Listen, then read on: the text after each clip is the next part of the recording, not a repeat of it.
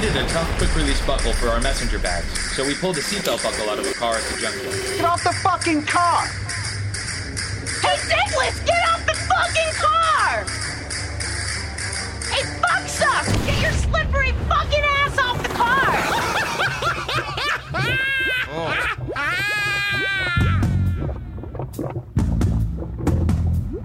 I, I,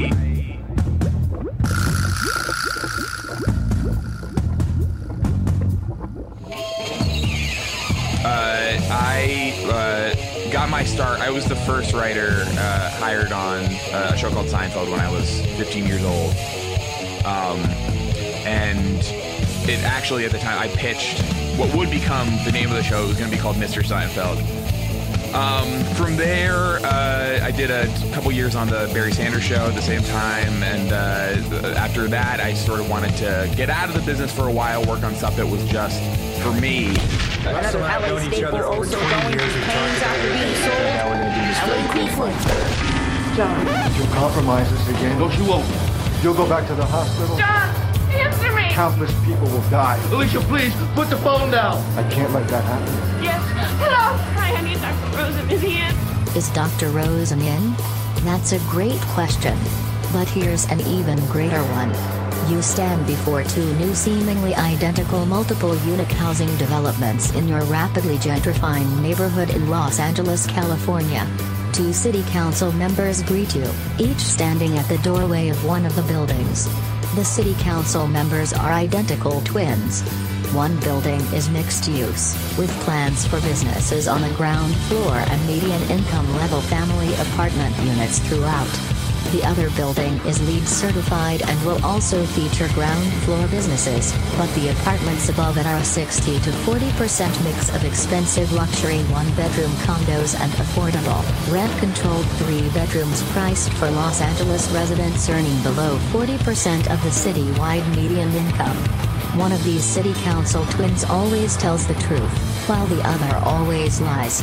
What do you ask them before you make a decision regarding which building will be completed quote in your backyard unquote?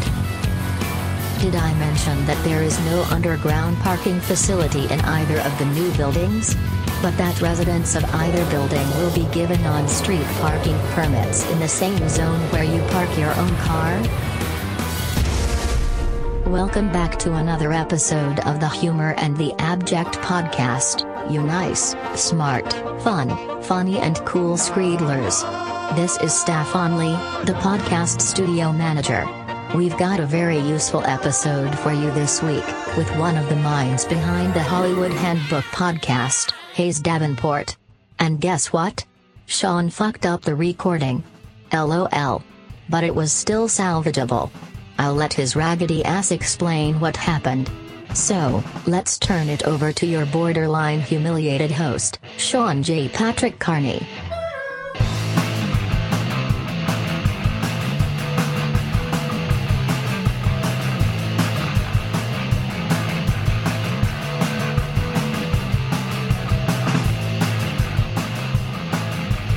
I'm Ira Glass. Welcome to Jackass. It's episode 65 of the Humor and the Abject podcast. I'm your host, Sean J. Patrick Carney.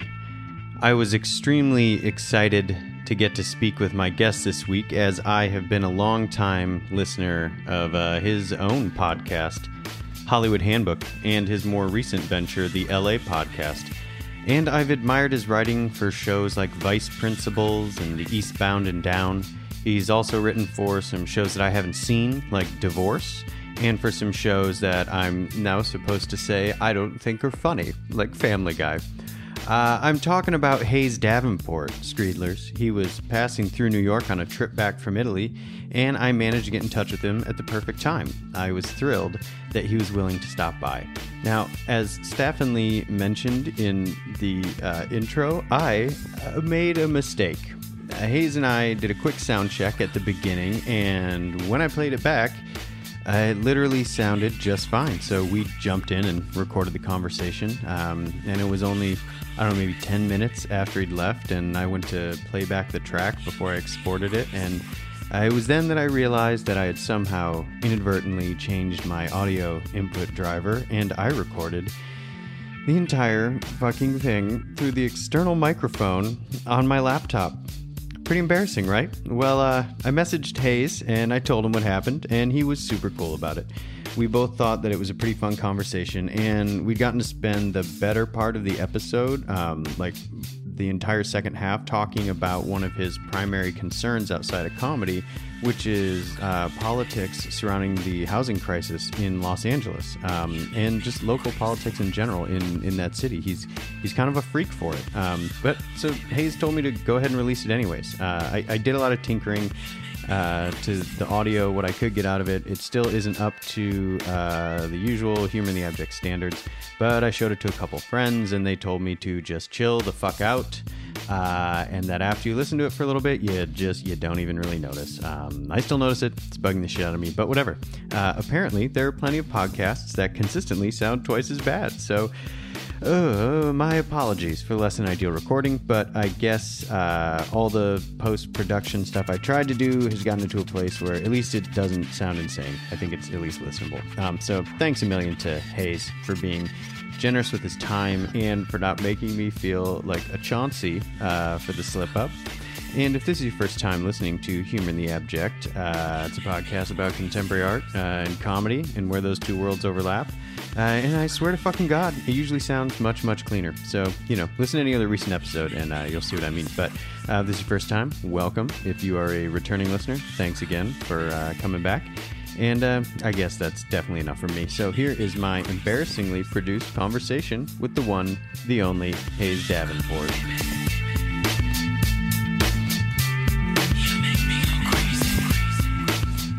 Uh, Hayes Davenport, welcome to Humor the Abject. Thank you for joining me Oh, today. Oh, thank you, Sean. um, so you call Los Angeles home. yes. Uh, how's this visit to New York City treating you? This is, I, uh, I'm just passing through. I was in Italy uh, Mm. for two weeks. What were you doing there? Uh, it was a family vacation with my in laws and my parents Whoa. s- in succession. Oh, back to back? Yeah, so my in laws go every year to Tuscany. They have this place that they have, have like a friend that they stay with for, Okay. for like a week. And we went to visit them. And then my parents came out to do like a separate little thing. There was a little jealousy, I like Yeah. interparental jealousy. So uh, we weren't going to get away with like doing just one of these. Yeah. And so, That's a bold trip, though. yeah, it was long, fun, nice memories, a lot of good pictures. Uh, but now uh, Sean and I are doing a show for the show Hollywood Handbook, Handbook that we do in uh, Chicago on Thursday, and so I'm just passing through, Oh, cool. seeing friends. We did, my girlfriend Claire and I did a back to back family reunion one time. One in the Upper Ooh. Peninsula of Michigan, and Yeah. then one in uh, Paul Ryan's hometown, Janesville, Wisconsin. Oh, okay. Did sort of a tail end on each, and everybody that we told um, told us that we were insane for doing that. But you you went international. Yeah. Wow, Uh, that's big. You and your girlfriend are both from. Did you meet out there? You No, met here. we met here in New York, and she's Sure, from who else would be with She just- either of you? she just has family in Janesville, and I saw Paul Ryan's house. Oh, really? Yeah. Yeah. Like on the top of a hill. kind of like a McMansion. yeah, Yeah, it's like pretty. Mr. Potter's. Yeah, yeah. Um, okay, so you, but you're originally from the East Coast, right? Massachusetts. Yeah, I'm from Massachusetts. Okay, and you went to school at Harvard. Yes, Have you ever been to? Uh, that's a cool way to. You know, people do the joke of like, I, I went to school in Boston, but I like that that use of it. Like, I went to school at Harvard. Have you ever been to Sacco's Bowl Haven and Flatbread Company in Somerville? no, You haven't been candlepin bowling? I have been candlepin bowling, but you can do it other places. Well, that's the only place I've ever seen it. Uh, yeah, it's worse. It's harder to do. You can only basically knock down like one or two pins at a like it? Oh, it's I- amazing how it works where you just hit You just the ball like dead center Yeah. and it just knocks down like one Yeah, little pin. and there's no gutter. I think. The I don't re- you know what I don't remember. Is there no gutter? I don't think there's a gutter, and you just oh, okay. it. Well, that part of it is. but you get to throw three times, Yeah, which is do. pretty fun, Mhm. and you get to be Daniel Plainview while you do it. The, Oh yeah, his was candlepin. right, harder to uh, break someone's skull with. yeah, Harder to get a grip. Yeah, yeah. Well, if it's Paul Dano, he's a very Yeah. soft. yes. I mean, the, the top part is flat. is that yeah. a fontanelle? That's cool. the only reason I know what that is is have you It's pre-crush. have you have you ever seen the movie Way of the Gun? Oh yeah, are you Okay, yeah. I was in high school. And, Yeah, all white right, guy all in high school in Yeah, 2002. The intro scene with Sarah Silverman, where Yeah. she's screaming at them and she's talking about baby Fontanella fucking baby Yeah. heads or something. Yeah, the way normal people That's talk. wild. That great Chris McQuarrie dialogue. that just comes out so naturally. and then, Um, of course, the men kill her. Yeah, they Ryan Phillippe hits her in the face. I think no, Benicio does. Oh, that's right. They just punch her. Yeah, they just They clock just her in the punch her.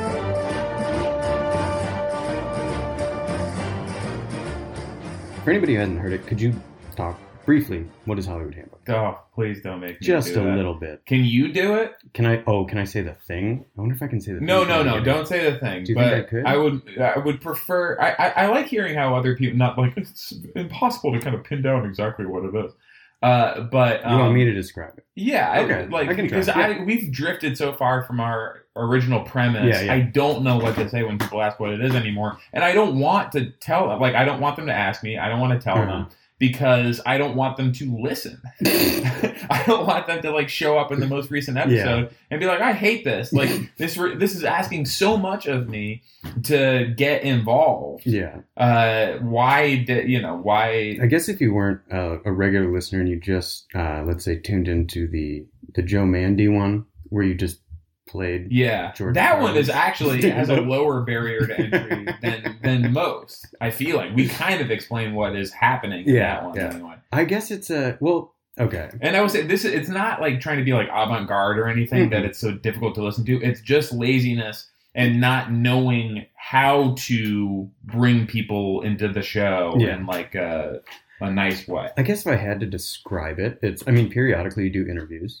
with your friends. Yeah, They're usually titled Our periodic every Friends. every episode. Every episode. Yeah. I've heard a couple where you don't, though, right? Uh, maybe yeah, maybe Sometimes you just too. read mean comments on iTunes or We- We have done that. call Uh, view, listeners call in sometimes. yeah, that's right. It's been a while. Though, Yeah, but those are our friends too. Yeah.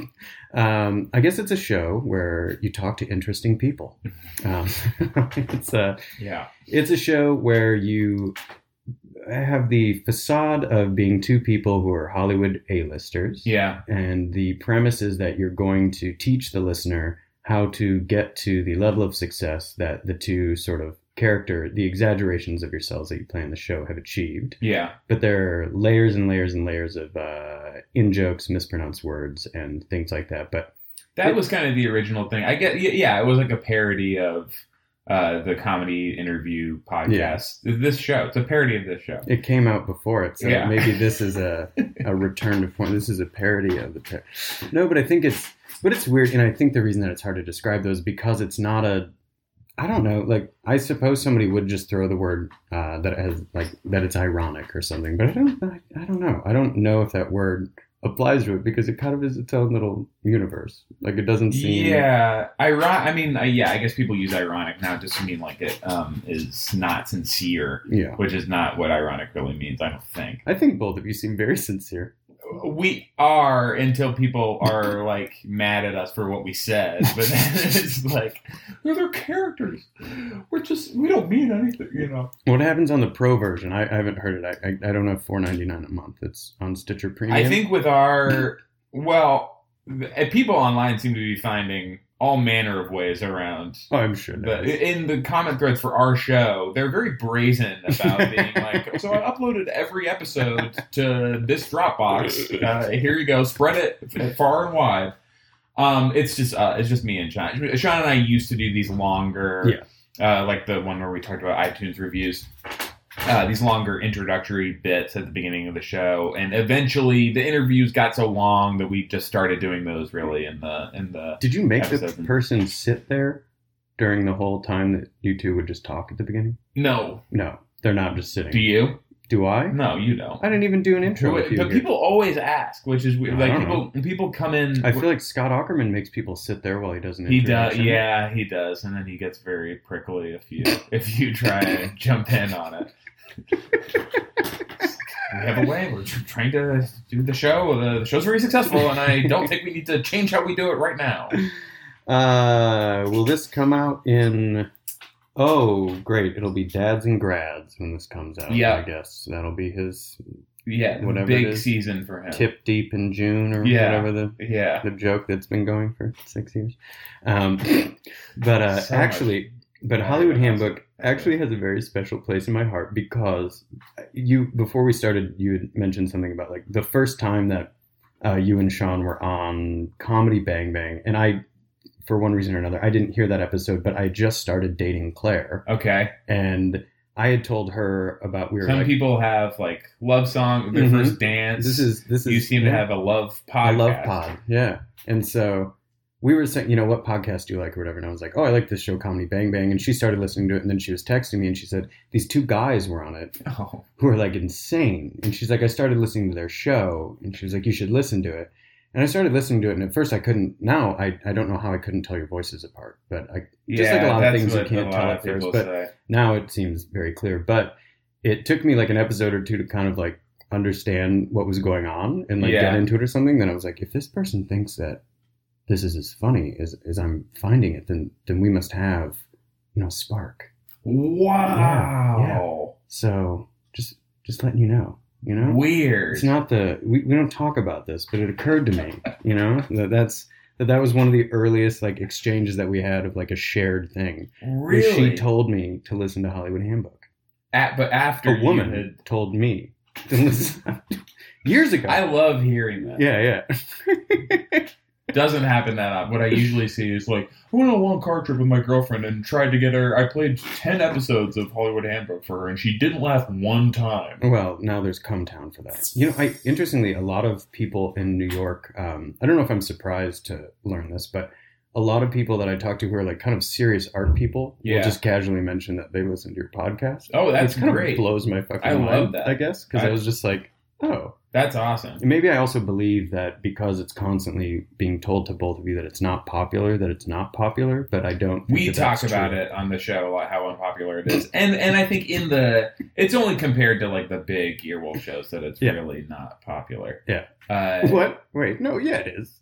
n- I- well, I mean, like, Well, not WTF, I guess. well, Comedy Bang Bang, I think it's somewhere in the neighborhood of like that, and How Did This Get Made on Earwolf do at least like half a million listeners a week, or something like that. Jesus. between maybe like 300,000 half a million and we do we probably average around like 40 or 50 which is a lot like it's yes uh, uh, but you know like I- I, think in the scale of podcasts in general that's pretty, pretty good, good. Yeah. Yeah, but i mean it's not like a blockbuster Well, show. that's like those people's job. That's like his job. So Right. you know, you, know, you guys. Yeah, and I'm doing like fun. all You're this doing other for art. stuff. Yeah, you do. um, did you? So, did you guys meet on uh, writing for Allen Gregory? Yeah. which was an animated. that short, was an animated show that Jonah lasted Hill. for one second One yeah. second. yeah Okay. Uh, but I had gone to see Sean uh, do uh, UCB stuff before that. He was on a weekly improv show that I it was like just a show that everyone loved. And I mean, the scene in LA is very different from here. You know, like the people who come on your show, I feel like there's much more of an intersection with like the art Yeah. community here, where there is like none of that in LA. I mean, there's like a few people that draw posters for people's Sure. shows Yeah. and stuff Yeah. Yeah. and I I'm not really involved in any of these scenes. I just kind of like see them from afar. But in LA, there's just like a few UCB shows that people go to basically, and Yeah. Sean's was one of them. This was at the time when. Donald, when I, before I first met him, when Donald Glover was in this show, Shitty Jobs. Ben Schwartz is still in it, and uh, DC and uh, Dom Dierkes, also from Derrick Comedy. Mhm. Uh, so they were all in this show together that was very popular. So I knew of Sean. You'd heard of him, I've seen him. seen him. Yeah. Yeah. Okay. Uh, I'm sure there have been a few instances over the years where it was a little bit weird to try to get somebody into the mode to be Yeah. in it, or who thought that you were being insincere. Yeah. I mean, not. Well, we, and we always do try to just like give a basic explanation of what it is. I don't want people to think that we're just like trapping people into Right. like, oh, well, like act like dicks and show how much funnier we are than them. they could listen to one. Uh, I yeah. guess. Uh, but uh, every once in a while, yeah, some people come on. It's mostly stand-ups who, you know, people have written articles about the Pauly Shore episode. Pauly Oh. Shore came Yeah. on and did not really enjoy the show and called Sean a homo and uh, gave the wrap it up signal after like 10 minutes.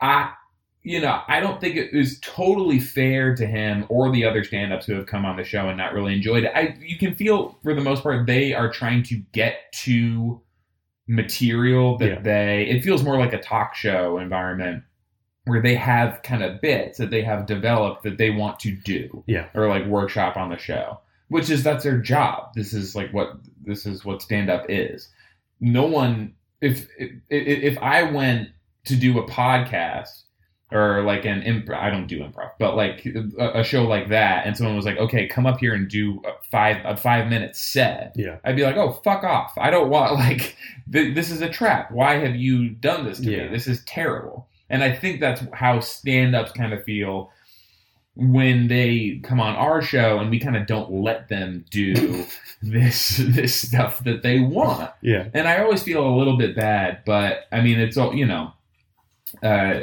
at some point when you're doing the show, sometimes you're in character and you just become a little scamp and you like delight in uh, frustrating people. But uh, yeah, it, it, it's not really as much people not getting it Yeah. as much as it not being exactly what you know. Like there, there's sometimes a clash of just like sensibilities, Sure. Yeah. Approaches. Yeah. Well, we've also got two people in the driver's seat instead of just one that one could like. Yeah, two people like, that are helping each other and like basically playing takeaway from the, from the guest. It's not fun. I like for most guests, I don't really understand why they Mhm. would like would enjoy being the show, being on the show, which is to assume that they do, which they may not. Um, but you, besides the show, you write a lot, and you've written Yeah. for a ton of different shows. Um, like back in the Chris Gethard show, Big Lake. That was my first real job. Well, I yeah, I was on a Nick Swardson sketch show for a minute, and then I did Big Lake with Chris Gethard, which was a legendary disaster uh, that he has talked about Yeah, a lot. It was sort of like the formative experience for him becoming uh, king of the losers. So, like, what I mean, like, uh, I mean, not, not that he, uh, I, well, he has sort of referred to himself that way in Yeah. the past. But I wrote just- about him for Art in America. Oh, I, really? I managed to get uh, the Chris Gethard Yeah. show talked about in Art Yeah. in America. I mean, that was like a fun. really traumatic experience for Yeah. him. And like for a while, I would kind of, you know, hear how, how much it had affected him and think like, well, you know, it was a, a nice opportunity, you know, like you got to be on 10 episodes of a TV show. That's not a bad thing. But now, I mean, I kind of get what a pressure cooker it was. He was set up to fail Yeah. on that show. Was it supposed to be Napoleon Dynamite? Or It was something? supposed to be Jon Heder, uh, and then with like a week before we were supposed to start shooting, uh, he was fired.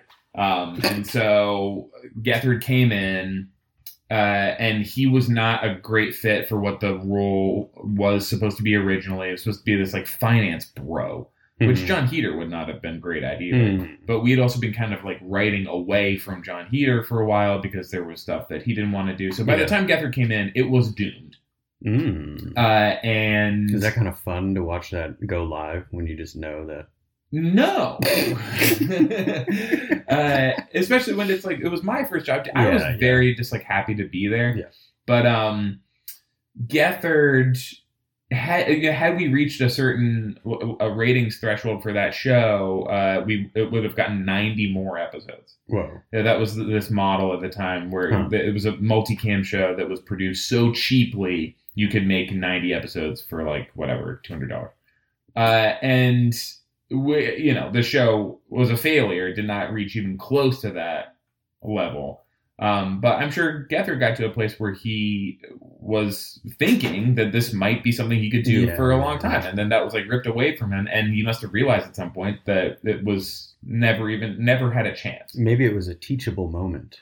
yeah, oh, for him, absolutely. I like, I, I, I know it was. I, have friends who heard him for talk. the show, and they Yeah. it's a much better format, I think, for his Yeah. his, his, Oh, then Big Lake. his personality. Yeah, Um, but you also wrote for like, I mean, two shows that I think are uh, outrageously funny, which are both Danny McBride vehicles, but uh, Yeah, Eastbound and Down and Vice Principals. I think I've heard them in your intros. Oh yeah, I have used them. I'm here to collect Un. the I wonder when that is going to happen. the money. There was a kid. HBO was serious about this shit. There was a kid in my college who in our art studios was uh, torrenting, I think, The Sopranos or something, Mhm. and the college got a letter from HBO that was Whoa. like, "We're going to shut your internet down Wow. for the campus Whoa. if this guy does it again." And then he did it again. he He did. got caught, and they That's how good the show was. They didn't actually shut it down, but yeah, Yeah. he just couldn't stop. Yeah. I think he was. I think the second time he was downloading like Carnival or something. A too. different Yeah. HBO, yeah. just prestige. There's a lot of Prestige other pirating. channels out yeah, there. yeah. But they they were they were not happy about that. But is that um? I mean, I don't know. I'm not a I I write, but I don't write like television writing. Like what is what is writing for a show like Vice Principals? It's a collaborative process, I'm guessing, or how does that work? Sort of. Uh, I don't know if I've talked about this anywhere else. They uh, they're exclusive. yeah. The way, but the way they do things is very different um, from. No, I have. Sorry. Uh, uh, from other shows, they uh, we just churned out scripts Mhm. like sometimes like two scripts a day. For it was a writing staff of four on Eastbound. It was a writing staff of four people, uh, and uh, McBride and uh, Jody Hill uh, would come in every day and say like, "Here's an idea we had for." The season or this episode, uh, got you guys take a crack at that, and we would have to produce a script by like two p.m. Jesus. Uh, and we would each take a quarter of it, stitch it together really fast. Uh, it was just like breakneck pace a lot of the time because they just wanted to see scripts. Yeah. Um, and it's really stressful. Like you know, I like going in there. I I- like I expected it to be much more of those laid back and Mhm. chilled out. These like southern Putting post-its up on the wall, moving them around. Yeah, which we would do. We, we would scramble to do that for like five minutes before we would have to just go write the thing. Um, but that, I mean, I guess it was good just for, uh, you know, I, I write a lot faster now than I did when I yeah, started yeah. on those shows. Vice Principals was a little more relaxed, uh, but a lot of the same people in, involved. Is that show done? It was two yeah, seasons. that yeah. was two and out from the beginning. That's that's fine. It's good to it's good to quit while you're ahead, but that was a that was a gem. Yeah, it was. principles it was was real. It was fun to Walton do. Goggins is fucking best. insane. the greatest. uh, yeah, I just uh, he rules. My parents think he's a creep because they watched uh, Justified. Yeah. yeah, my dad loves Justified Boyd. too. Yeah, I've never Uh, really seen it. I feel like I would have trouble because isn't um uh the sheriff from Deadwood is the main guy, right? in, In uh, yeah, yeah, yeah, yeah, So that might be hard because he's being a sheriff or something again. Yeah. To adjust I'll get to him confused by wearing the a time. cowboy hat, Yeah, and, well, it'd be very and talking in the same voice. as opposed to you know Danny McBride Except in becoming a Justified, his, principal. in Justified, he doesn't. It doesn't rhyme as much. People said that that was a weird criticism I saw of Vice Principals that it was Danny just like playing the same character again. I, didn't really feel that way And Vice No, Principals. I'm He's just giving you shit. no, I know, but just I did see that a lot. He's like, uh, I mean, it's, it's the same actor, yeah, so I guess he is using some of the same techniques. But I mean, he's like a very harsh disciplinarian in Vice Yeah, yeah, Principals. yeah. That's his whole thing. Kenny Powers is not that. no, no, he's character. he's got to stick up his butt in Yeah. his principals thing. I think it's because of, it must be his cadence. Sure, It's the way that he he speaks in such a way that right. In the first time that I But no one says that about Tom Cruise. Hmm. No one, you know, when like a hmm when the Mummy came out. I mean, that was not the main in The criticism. But, oh yeah, Tom Cruise's yeah. I thought that was a. Brendan Fraser the joint. new. There was a new one. Oh, yeah, there was another Mummy. yeah. It was the end of. Is it the same universe? Uh, no, it was Universal was trying to launch a. Uh, it was called like the Dark Crystal. Creatures universe or Oh. something like that. Huh. Um, which, which was Tom Cruise, uh, in the Mummy was the Mummy became the Mummy. Uh-huh. Russell Crowe was the Invisible Man, I think. Benicio del Toro was the Wolf Man. Uh, Johnny Depp was going to play somebody like the creature from the Black Lagoon or something Hmm. like that. Oh, but Uh, with like scarves. Yeah, and the Mummy did so bad that it was the end of the franchise. I just watched a Russell Crowe movie the other night that um, I was told was good by everyone in the world. Uh, a Beautiful Mind. Yeah, it just hasn't aged well. Those old biopics. Well, I guess it was pretty cool in the middle when uh, Ed Harris showed up, and he was literally a man in black named William with a black hat on, and I got really excited because I started talking about You Westworld. thought he'd be Will Smith. No, Oh, I thought he would be. I thought he would be Westworld, and I was really amped. And then I guess it was pretty cool that Russell Crowe thought he was um, a spy. I guess that was. But he ends neat. up being fake. Yeah, and it doesn't. They're just like he's a he's a genius, but all he sometimes he writes on windows, Yeah, and sometimes he looks at um, a newspaper and different letters light up. right. But there's never really anything that tells you what he's gleaning from Yeah. any of this. People are just like, he's so brilliant, it's insane, and I'm like, I, you know, I don't know. that was I a- just want a little sure. knowledge. I so when he went crazy, You wanted I didn't to feel that bad for into him. the math. Yeah, I would have liked to see him do some Really long stop division. it down. Yeah, To, for him to teach a class show me something. in the movie. Yeah, like a MOOC. You know, there's like online classes. A I want- MOOC, like a free online class. Isn't that what they're called? massively online. I don't know. MIT Class. has them or something. Uh, Anyways, I wanted to learn a little bit because I watched another movie before that, another math movie that was called The Man Who Knew Infinity or something. oh yeah, I've heard which of was that movie. pretty good. Okay, and it's, a, very it's a documentary or a- Yeah, uh, biopic, Okay, biopic. How do you say that? but biopic, Biopic. bio. It's a biopic about this brilliant mathematician from India who's self-taught. Hmm. It's pretty cool. yeah. But uh, anyways, um, have you ever found yourself going off the rails on a hazy train? That bad question. you don't do this to any other guest that I've heard. I'm not going to play a game with you. I've played a lot of games, but they're Oh, mostly okay, art yeah. games, and I didn't want to make you like guess the meaning of a sculpture or something. 'Cause I Um, feel like that's un- that's unfair. That's like asking a stand-up to come on a show where another host and I try to Right. derail them from talking about. No, that was one reason I wanted to do the show was because you have like a good um, trick here where you interview artists and comedians. Yeah. and I know some of the comedians that you talk to Who? are good. I don't know them personally, but um, uh, oh, you know, like Brett Davis, uh, Mitra. I think yeah, is very funny. Mitra's great. Um, but everyone who I don't, whose name I don't recognize, I just assume is like a cool As an artist, artist. Yeah. Well, yeah. the weird and vice is- versa for the artist. I'm sure. Yeah. The weird thing is, um, and this I probably shouldn't say this, but whatever. But the more famous artists that I've interviewed, who are Yeah. generally older, Yeah, sure. uh, at least listen to episodes.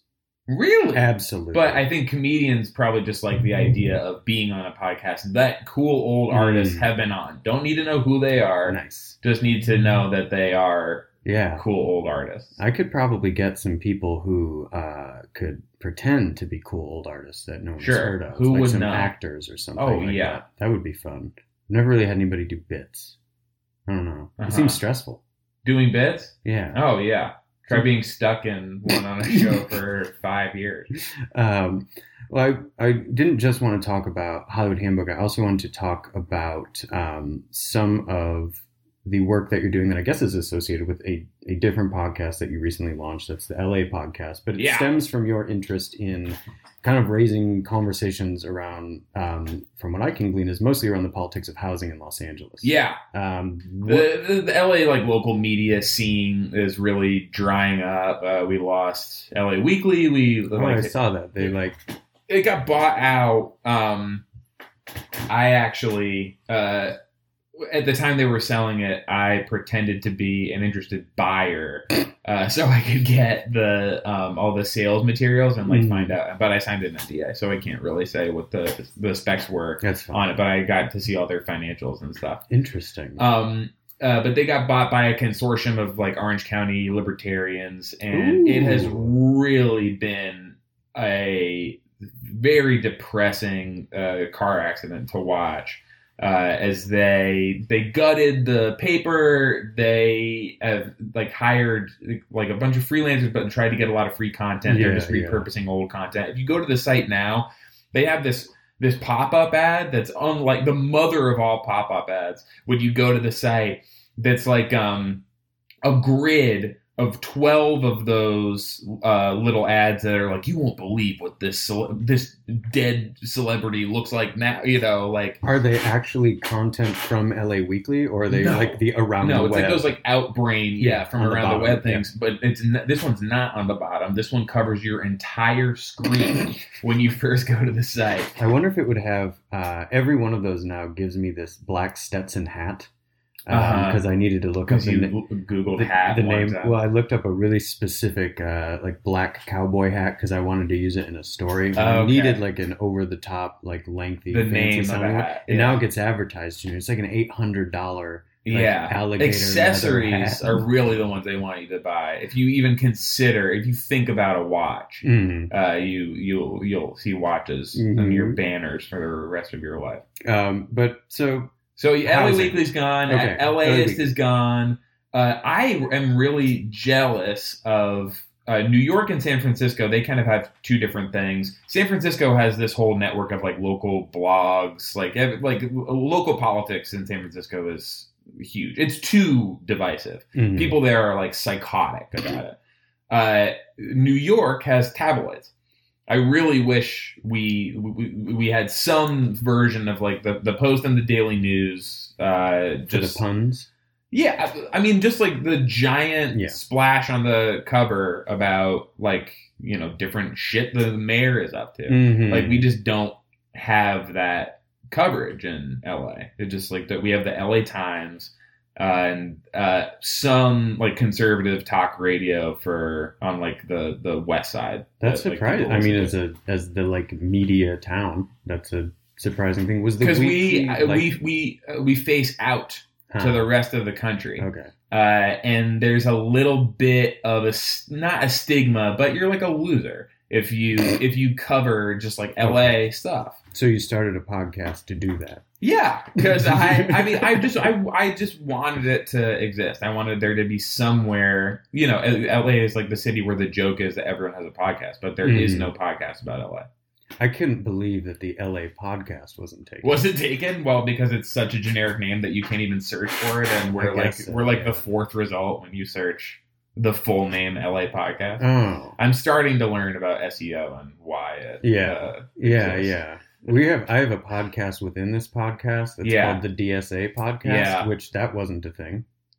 As yeah. far as I could tell, it was like the DSA podcast It- isn't a thing. It, yeah, it should be. I mean, well, there's like 60 oh, other sure, ones. yeah. But I was like, but just call it. We if we just call it that, that's what. Okay. I mean, Yeah. but it's it's put out through different feeds. So I don't think that we can be. Um, they can't sue us. It's for our names. It's No, they can't, and they also Sean, don't have the resources or the like the the the time. Are you a member of the Democratic Socialists of America? I am not. Uh, I have like really flirted with it for a long time. Uh, all the the Medicare for all stuff is like very persuasive to me. I don't like the, like it's DSA now. It feels is mostly about just uh, like dunking on liberals. Yeah. Uh, I think that's why a lot of people came in because it feels cool Sure. to Screen be like uh, more radical than your parent or Mhm. whatever. I, I, you know, you have all these people that are awakening to like political stuff because of Trump. And people saying like this is awful, like we have to do something about this. Like th- you know, they're like this is not who we are thing. yeah. And what I hear a lot from like DSA people is rage at that attitude Yeah. of like, no, we have always been this way. You have to admit to this, uh, the, the like the crimes of our history before you can join our movement and trying to accomplish stuff now. I wish we could just meet people where they are and be like, yeah, you're right. This is really bad. Let's like Yeah. A little work- hand holding to bring somebody Yes. into the revolution. Yes, yeah, but that's no. not fun. No, and that like no. DSA is like a clique. It's like a it it, it is uh, like not DSA the organization. Look, there's like a lot of on the ground activism that they do. Yeah. I'm talking about the online Yeah, yeah. culture. But No, I feel bad for like the 70 year olds that have been like trying to get this movement off the ground forever. Uh, and now these like like online people come up Yeah. uh, just yeah, like quote tweeting uh, and, and stuff, and uh, that these old people, these old socialists, are like well, okay, I guess this is what we wanted. I had I made a fake ad on one of the early episodes of this that was for a thing called Blue Takerin, and it was basically just like you could get hot takes delivered, like Yeah. or bad takes rather Yeah. by uh, libs delivered to your inbox, screen cap to perfectly fit the Twitter image ratio, so you could with suggested burns to quote tweet them. yeah. Um,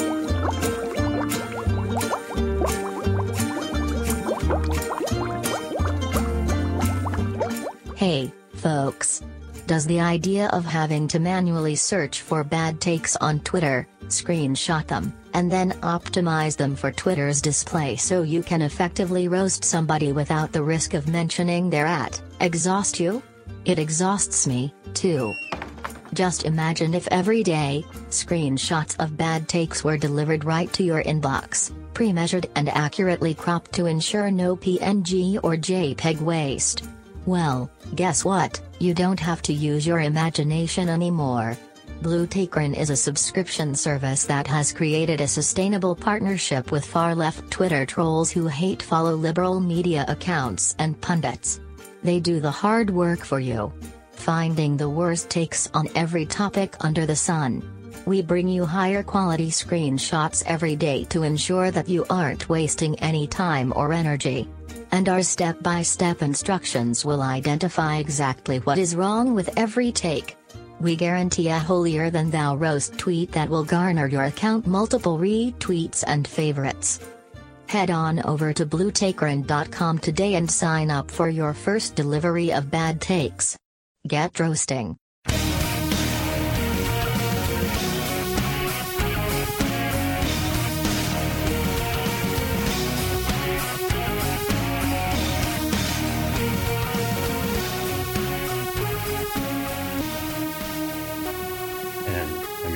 On the way here, I saw Bill Russell um, was like thanking John McCain and calling him like an American hero and Mm. like thanking him for uh, donating to his charity and stuff. And I was picturing uh, the, these like rose emoji people like, Oh, there's going to be a lot considering dunking on Mhm. Bill Russell.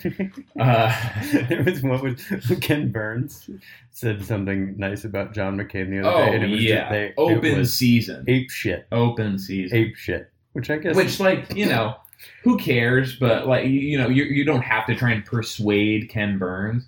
Uh, but I don't know. It's for the like people that are uh, kind of learning yeah, uh, that I, I I worry are being that's why I think pushed it's, away. it's safe for my mom to be on like Facebook as opposed to Right. Twitter. I wouldn't want my mom to like realize something politically and post it to Twitter well, there and then they're get annihilated. Right, but they but they're bringing her in the other direction on Facebook. Hmm, I guess so, but no, I think she's pretty she's pretty staunch. I don't think she can be swayed in that direction, Yeah. but it would be uh it would be interesting to see my mom and my dad trying to deal with getting dragged for for having the wrong opinion about the missing children from the ICE detaining thing or you know like not the most nuanced take Yeah, if they don't have that and Right. it's impossible to know who to be mad at I who- know. or I who people better were than. really mad about the ICE detainee thing, which is like there's a huge amount of misunderstanding and just like uh, confusion that goes on when any of these news Of course, stories yeah, comes out. yeah. I don't. I just don't think the the, the proper reaction is necessarily like r- rage and shaming people Yeah. for like trying to process these things. yeah I don't know. I mean, and I have j- just as many criticisms for like the people who are profiting off the like Trump resistance and all that Oh, shit. absolutely. There's no like really good version of it, which is why. So look, this is why I wanted to do a local thing. The thing that really set me off was Jon Ossoff. Uh, from uh, Ossoff, whatever, however you pronounce his name, he was running in the sixth district in Georgia. You remember that House of Representatives election Oh. that like everyone was Yes. freaking out about. And Yeah. we sent from LA. We probably sent ten million dollars to try and swing that one race. yeah That was like an early House race for Tom Price's seat.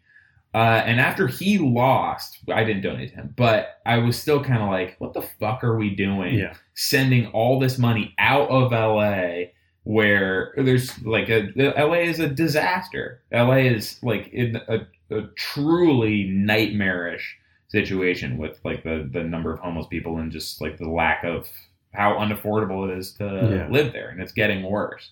Uh, and so it was just like I, I, I- can't pay attention to this No, it's, stuff on a national level anymore. No, and that makes sense. And I think it's something that, yeah, you can't, one cannot be cognizant, empathetic, and active in every single injustice that exists. Yeah. And if you, instead of spending a shitload of time online just dunking on everybody who has the wrong take, if you focus your energy to try to do something local, even if it's less glamorous and doesn't get you a whole bunch of accolades of likes or something. I mean, Yeah, but whatever. But if you're, but you're addressing things like, um, the rapid gentrification of different parts of the city. The, I mean, I am not super familiar with LA, but I've been there enough and have frequently stayed downtown. uh, Yeah. because whatever I was doing was at a, a place that that was I could walk or Yeah. get a very cheap car from there, and it's like I mean, and I lived in Portland, and it was still, I mean, the I guess Skid Row's the area, but areas around there too. I was just like, this is like, this is insane that this is like Yeah. and is it just do the cops come and do like a cleanup and get the fuck out every morning Yeah, I mean, well, well, this is the back? problem. Is They're like not that kind of- allowed to Yeah. like achieve any real stability there because Yeah. if you sit down on the sidewalk, you can get a Yeah. citation. yeah like a skid Skid Row. lie law Like anytime they want, they can kind of just uh, like spray people off the sidewalk with a with a hose. There's a great book uh, called Down, Out, and Under Arrest that I just read about policing in Skid Row, where this guy embedded himself first with the cops and then with the uh, people on the street, uh, and like really got a sense of wow. how like overeager policing there works and how the police there a, a lot of them not all of them but how they sincerely think that they're doing the right thing. Yeah. Because they want to get people into the system uh, feeling like uh, that so like for example if they see a woman hanging out with like four guys on Mhm. skid row they will come in and arrest the woman they will find a reason to arrest that woman because they feel like getting like locking her up somewhere is safer for her than Mhm. whatever environment she was in on skid row now that's not true i mean that saddles her with all kinds Yeah. of problems you know that she probably has a $200 ticket from that that Yeah. will Yeah. only get more and more expensive as she Yep. doesn't show up to court or whatever she'll be in and out of jail for the rest of her life but there for some of these people most of whom come from LA from like lower income families in LA and who know a lot of the people on the street they think that getting them into the system is the right idea often you can get those citations cleared by going into a shelter Huh. uh, and so they feel like by if you give someone a citation and say like get into a shelter and you can get this cleared out uh, but I don't know. The shelters are rough too. It's Yeah. just a gnarly. Well, I'm sure there. I mean, I, I would just hazard a guess that there aren't enough beds for the number of people. No, there are. I mean, there are virtually no.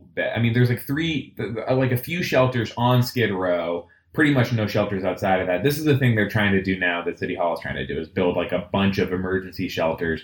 There's a huge fight going on. The first one is in Koreatown Mm-hmm. that they're trying to put up, and uh, the people in the neighborhood are freaking out. Yeah. like huge protests every day. Because they don't want a shelter. They do not want a shelter. They just had that No. not far from here. There's a so we're like where we are in Bushwick. We're kind of Yeah. on the border of like Queens wraps around this part of Brooklyn, and there's like Yeah. Maspeth and Ridgewood or Queens, which are just the next neighborhoods over. And yeah, they were going to build one in Maspeth, and people um, people just lost their shit. Yeah. and we're like, absolutely. I mean, it's all like NIMBY stuff. You know? Yeah, They're absolutely. Just like, no fucking way. And But I think what you have to do, I mean, this is trying to get something like that off the ground. You just appeal to people's better natures. You just become like a beacon of love and Right, like right, right, right. acceptance and Yeah. just say like we need to help these people like we we're doing it all over the city everyone has to do their part uh, and this you want to do this too because you're a good person Yeah. and these people are just like you whatever and I think like you I'm- can't shout them down i mean it just gets louder and people just get angrier Well, it's like you said before, though. It's I, I bet a vast portion of the people who are participating in DSA, um, many of them do have that disposition, but it, there's Yeah. a very loud and vocal contingent who are just shitting on people on Twitter constantly. Yeah. and that's probably counterproductive to. Um, I don't know. I guess it's entertaining. I guess they're comedians in their own way, but in Yeah. a way, it's kind of like. I mean, it's absolutely preaching to the converted. There's, I mean, there's it's a not- thing. A a lot of um, leftists talk about how liberals hate leftists more than Yeah. Republicans, Mhm. which might be true, but I'm pretty sure the reciprocal is true as well. The thing Yeah, that kind of yeah, crystallized it for me is when Chelsea Manning was caught hanging out with Yeah. all those like alt right people, and a lot of people, America. Yeah, and a lot of people were like, "Well, at least she's not hanging out with Chuck Schumer," and it's like, fucking really? These are Nazis. Like, Uh, I don't know. I mean, yeah. No, it's an interesting, it's an interesting conundrum. Yeah, there is like a because I don't know. but that's what brought people in. The It's like weird to- coolness of it, Yeah. the cachet Yeah. of knowing more than like every Democrat is Yeah. is cool. I wonder if But I don't. I don't know. I don't think that's how you bring people over. well, maybe it's coming to it not from actually having. Maybe it's coming to it uh, in these online circles where it's you're a very witty person, but you're Yeah. not, let's say, a, a student of comedy. yeah, So there's like that's when like irony poisoning happens. Like, Totally. where you don't have you don't have like uh, a pop on pop off kind of thing. It's like like yeah, I, I'll like granted like yeah, I think Alex Jones is funny on a level. Like Right. and I did when I was younger, and and now I like terrified. Now I'm It's terrified one- of him. Yeah, But yeah, the idea that somebody could like be like, well, I respect Alex Jones yeah. more than you know Kamala Harris or something because Alex Jones, you know, Right. because he's Well, real or something. I, It's really there's like who are you gonna rip on? Who's like funnier to rip on? Like you're gonna be like an anti-Trump comedian. There's nothing more boring Yeah. that you could do. So it's people. It's not creatively satisfying Mhm. to um, hate Republicans, Right. Like, like Jon Stewart, like Yeah. like Well, that like- was it's played not- out ten years ago. and it's not. Uh, it's the same thing in art. Like making an anti-Trump painting is like, who Oh, gives a fuck? God, Like, yeah, who cares? Yes. You know, like I don't know, but huh? Yeah, it's an interesting thing. I think people are like I I, I do think that it probably for a lot of the people who are doing this dunking and stuff like that, it probably comes from a place of genuinely wanting to do something good. But I know that there's some people at the upper echelons who are just they're if it were more fashionable to still be an edge lord, yeah, they would be doing that. Like if that were like a permissible thing. And so, Right. you know what I mean? Like they're hmm. I, I don't know if I'm being very articulate, but maybe I understand. No, I know what you're saying. I mean, and, and this, it's all, um, we're just talking about how this manifests online, Literally, which is yeah. that people get like little points for how funny their, their uh, uh, political statement is. Mhm. And it's not funny to make fun of Trump in like the cool Right. circles. yeah. Yeah, a quote retweet of President Trump is pretty boring. Yeah. No matter what no matter what dig you take. I guess if it's somebody that people sort of like and you do it, uh, someone thinks that the craft must be more like honed to be able You- to like take so and so down a peg or two that I Right. thought I admired that person. Right. You know, oh, they're Eh, bad. Yeah. And also, and also kind of like, why do it? Because like 500,000 other people are making the exact Yeah. same joke at Yeah. the, at the same time. Yeah. So people have to f- want to find their way in, and it's still at this point more niche uh, to make fun of liberals. Yeah. Um, but I don't know. Once yeah. that like in fact once that becomes your whole like political ideology, uh, then you just fight all day long. Yeah. Yeah. Well, you become a nihilist, Yeah. I guess, which is uh, a difficult position to get anything done from. But yeah, you could. and this is just approach that I you know there's not a single policy. I don't know. Well, I so I, have. In housing stuff, there's this whole debate in basically every city of like Yimbys versus leftists. Mhm. not Yimbys versus NIMBYs anymore. It's Yeah. like there, there are all these divisions on the left between people who want to build more housing, market rate and supported housing, uh, and uh, they, they use the term FIMBY now, public housing in, in my backyard. People who just want uh, socialized housing, okay. uh, who don't want the mix, don't want any more market rate housing, which is like handouts to developers and all that. hmm Um, and it's so complicated. It's a really difficult debate Yeah. which is like new condos in a neighborhood can be bad for gentrification. Like I I I believe that it's like a signal Yeah. uh, in a transitioning neighborhood. Yeah, that, there's that tone like, of gray that the buildings are. Yes. At least here, it's gentrification gray. that just like It's young like white like white millennials like come in like we're we're building homes for you here Mm-hmm. Yeah. and then the businesses will, on the ground floor will start to evolve too and people will start to be kicked out Mhm. that is very dangerous. Uh, I also don't think if you're saying 100% supported housing or nothing, you're saying nothing. Yeah. I mean, that's that that's the same thing as saying like n- nothing is ever going to get built. Right, because you're not going to convince. There's not an incentive for a city to. do Yeah. I mean, people operate on incentives, right? And if there's not, Yeah. also, we currently live in a capitalist society, and so you're basically insisting to people that are struggling now are about to get kicked out of their homes, like, well, this is for the greater good, Mhm. uh, because like we're standing firm on our demands of Yeah. of of requiring an entirely new system. well, does it also because this is the? I mean, this is the first time that I've heard of the. It's PH, like Yeah. FIMBY, right? Public Yeah. housing in my Yeah. backyard. Um, I, I guess the the question that that makes me think of is, I mean, aren't they? They're describing um, housing projects, Yes, which is. Um, and I have no issue with housing projects, Right. but I'm saying that if your solution is to create essentially areas of concentrated, like, or, or, do- or do they want, But, well, or do they want middle class people to also live in? They want I'm- basically like this, so- yes, they they they want subsidized housing for like lots of class, like up to the middle class, basically. Okay. Like a teacher, a person with a middle class job can't live in L.A. proper Right. right now. They have to go out to like Riverside, Orange County, or whatever, commute two hours every day. Um. So I, I think the argument would be they get a certain stipend Got to it. be able to afford their you know like a huge expansion Okay. of public housing. Okay. So it's not a. So I'm misunderstanding a little bit. It's not just It's not people. It's okay. not just Got for um, like fully supported housing. Because I was just going to say, is the irony of not realizing Right. providing Well, here's the thing. section off people, Right, but like housing projects have been demonized because they were so like they were intentionally ruined Yeah. in the '60s. They built a bunch in St. Louis, Chicago, New York. Yeah. Uh, the New York ones have survived, but the ones in the Midwest just were allowed to fail. They just stopped taking care of them. Mhm. And when they went to shit, when they became disgusting and crime ridden and all these things, people pointed at them Yeah. and said, like, well, this is what happens when you build housing for people. And they Mhm. exploded them. Yeah. Uh, and so, I mean, there's a way to do it that works, which is much smaller uh, public housing buildings, uh, like peppered in around neighborhoods Sure, of yeah. people that are paying for their housing. So Yeah. you don't have these like you know ten continuous blocks of Right, of, right. of um, people who don't have jobs and like whose uh, homes aren't being maintained. Yeah. Well, and they're put.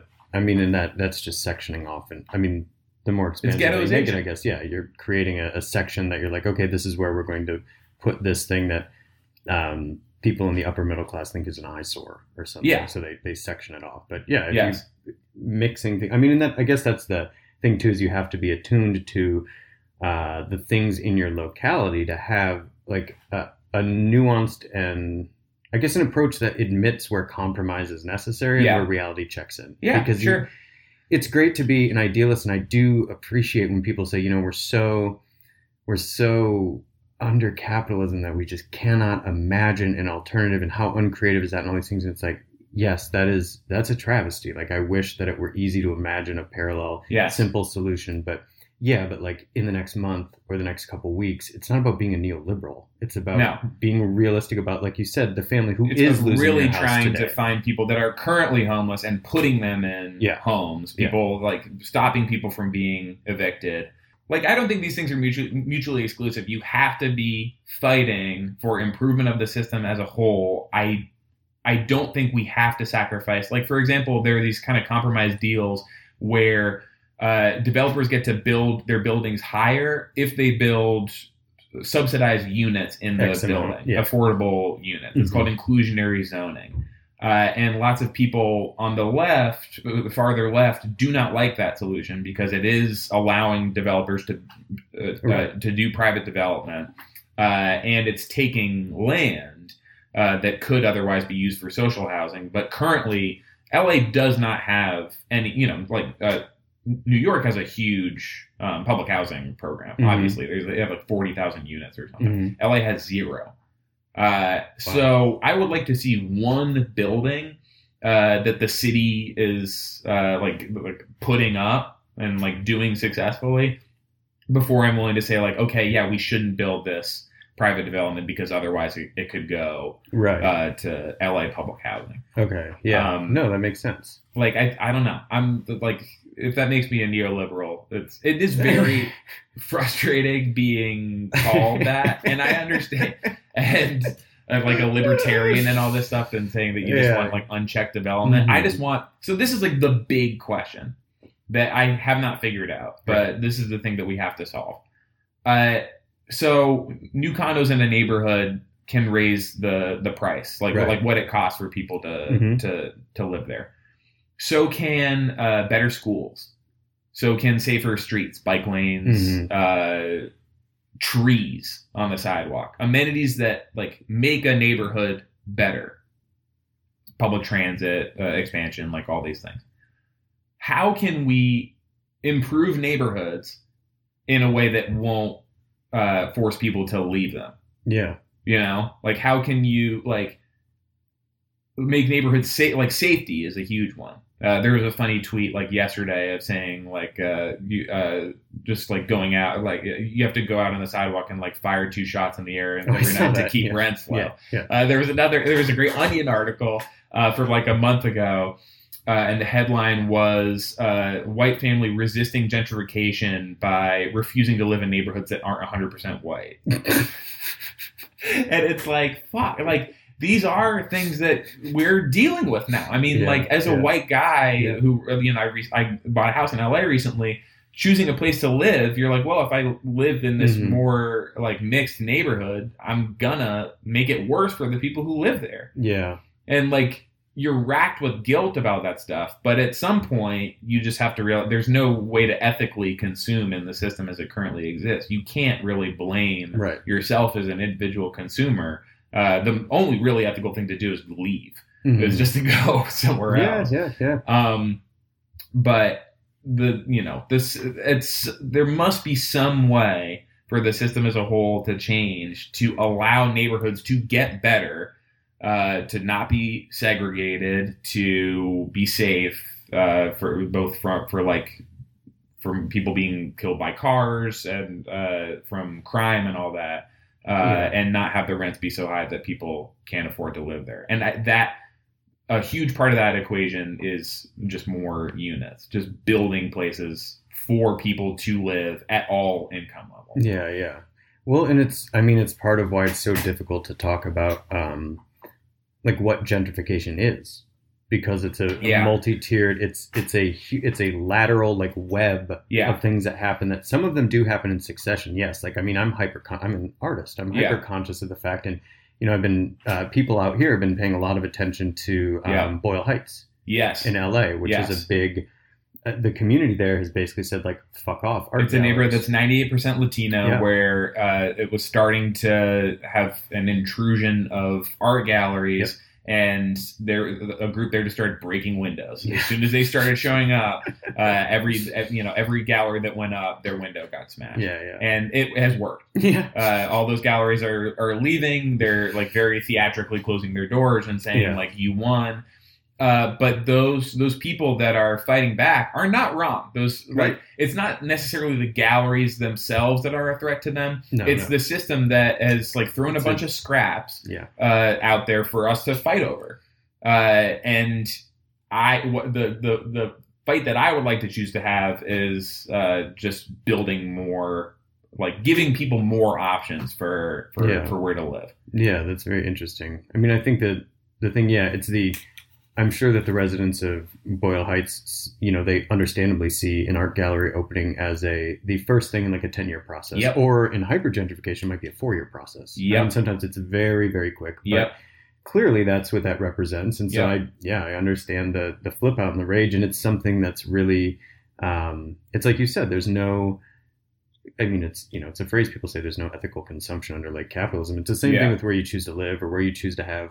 If you're an artist, like an art studio, or where you choose to like blah blah blah on these things, but you can be a a whole human being who's like a good person who still has to like everybody. You have to ethically make compromises sometimes because Yeah. it's just simply you have to exist, and that means consumption. And but you can be as responsible as possible, but just know that like Yeah. yeah, it's like you said, you either have to go live in the middle of Iowa Yeah. in like a. Which, you could- sorry, could that is actually not ethical at all unless you don't drive. uh, so, it, li- living in uh, Manhattan, Yes. Manhattan is the greenest place to live in the country. Is Brooklyn second? It, um, it must be up there uh, because you don't drive. Why would you ever drive I don't anywhere? have a car. uh, and like so living it like off the, there's this idea that like oh living in nature Right. is yeah, green it's Yeah. not green you No, drive like no. five miles to Yeah, you have to- run any errand You have to use a lot of shit up. uh, so there's this great new book the color of law by this guy richard rothstein about how uh, segregation in America was basically enforced by our government. People, you know, uh, the government wouldn't give home loans to black people and uh, Latinos, especially um, in like all over in cities all over the Yeah. country. And those lines are still you can still tell today the Clearly, neighborhoods yeah. where people can get loans. Uh, and he was on a panel uh, with some LA people uh, like last year, and they were talking about gentrification. And he said, "Well, gentrification isn't bad," and he got is continues to be shredded for Hmm. this. Uh, this poor who wrote this amazing book that everyone loves. Uh, but and there's another book that says kind of a similar thing called "The Edge Becomes the Center" about New York. You should read this book. Okay. It's about uh, New York and uh, it's about Manhattan and Brooklyn and how it's been Oh, I, don't need to, gentrifying. I don't need to write it down. I'm recording. Yeah. this. Yeah. Uh, and it's it's that also says gentr- gentrification isn't bad, and I think what they mean by that is like a neighborhood being safer is a kind of gentrification. Sure. Neighborhoods being cleaner, uh, better schools, like it just means neighborhood improvement. hmm Displacement is bad. Right. Displacement is devastating on like basically every level. The upheaval that like whether or not you become homeless having to sit in your car way longer every day is like a public health crisis Yeah. that we're dealing with. Uh, not being able to create like bonds with the, like the your neighbors and all that. Um, displacement is disastrous. So in some neighborhoods, we want to achieve gentrification, but not if it comes with displacement. So how do you do it? How do you improve neighborhoods without kicking people out? Yeah. I mean, it's the it's the word that describes the process that, depending on who's saying it, has a different connotation. Like, I mean, I can understand Yeah. if somebody were to say there are positive elements of gentrification. Like, of course, like you said, like better schools, safer streets, and things like that. But- Yeah. But yeah, but I think that we are so used to, especially younger people who are kind of seeing the way that like our choices and where we live and stuff like that is, Yeah. is actively contributing to something. We automatically, it's a one to one relationship Absolutely. between gentrification. No, when people talk, people aren't wrong the way they talk about Yeah. it now. When they say gentrification is bad, they mean because we live in a system right Yeah. now where it will mean people are getting displaced. They're, they're not incorrect to say that. That's totally true. But we also at the same time want, we don't want to condemn people who are living in poor neighborhoods to uh, have uh, a horrible education. yeah, especially. But a great school is like the number one thing that like, that your neighborhood is fucked. If you if you suddenly have like a really really good elementary school, Mhm. especially in like a woke city where like some it has like the perfect racial mix Oh, yeah. for Yeah, yeah. like uh, for rich white parents to want to like in, insert their kid Yeah, into. it looks like the cast of Captain Planet. Yes, yes. Yeah. I mean, then there's just, I mean, your your rent is gonna explode. Right. Um. So Yeah. I mean, this. how do you, you know, how do yeah, you do it? that's the thing. I mean, I'm no scholar on it, but I do know that I've frequently heard that the cities in New York City are some of the most segregated in the United States. I think L.A. is technically most racially segregated. Which I mean, the neighborhoods are named after it's not, their it's not a competition. their based. race. but yeah, I'm sure. Uh, Sean said is- cities, is but he meant up there. Yeah, I think it's pretty bad. Sean Um, is an obscenely well, stupid So we're kind of getting to the end here, and uh, so I want to encourage people to check out the LA podcast, especially folks who are listening from Los Angeles, which Great. is my number two demographic. Okay. I, look at my stats. Okay. Yes, I got number one, uh, New York. Number two, LA. Wow. Could you imagine? I mean, how- a podcast about How- how- alt comedy and contemporary art. there are two markets. Oh, Yeah. Berlin. Oh, okay. Yeah, Yeah, sure. got some listeners. A in Berlin. lot of expats. Yeah, yeah. Oh, that's right. They're just kids from Brooklyn Yes. who took the, It's the what new is- Brooklyn. Someone, my uh, acquaintance of mine named Anna, always talks about the L train expansion from uh, Mexico City to Berlin. It's just gonna go. That's when they shut it down. I was in just in 2019. Mexico City for the first time like last month, and you walk around like, and there's a neighborhood there that is Brooklyn. Yeah, yeah. I'm sure there is. Yeah. Absolutely. I know a bunch of people who move there. But um, so people should check out the LA podcast. People, you know, if you haven't listened to Hollywood Handbook, please check that out too. Uh, is there anything else that you want to give a shout out to that's coming up, or are those your are those your two babies right now? That is all that I am currently doing. Oh yeah, I was I'm developing this show called Murder Town that you mentioned before uh, the the podcast, which Yeah. is just like those things are so boring to talk about because they're just scripts. Like they're just things that you get paid to write. every Well, once in a I while, read which is great because it finances other work. But- I read about that, and at first I thought you were in trouble, and then I realized that it was a good thing because I heard that you got uh, a script with penalty.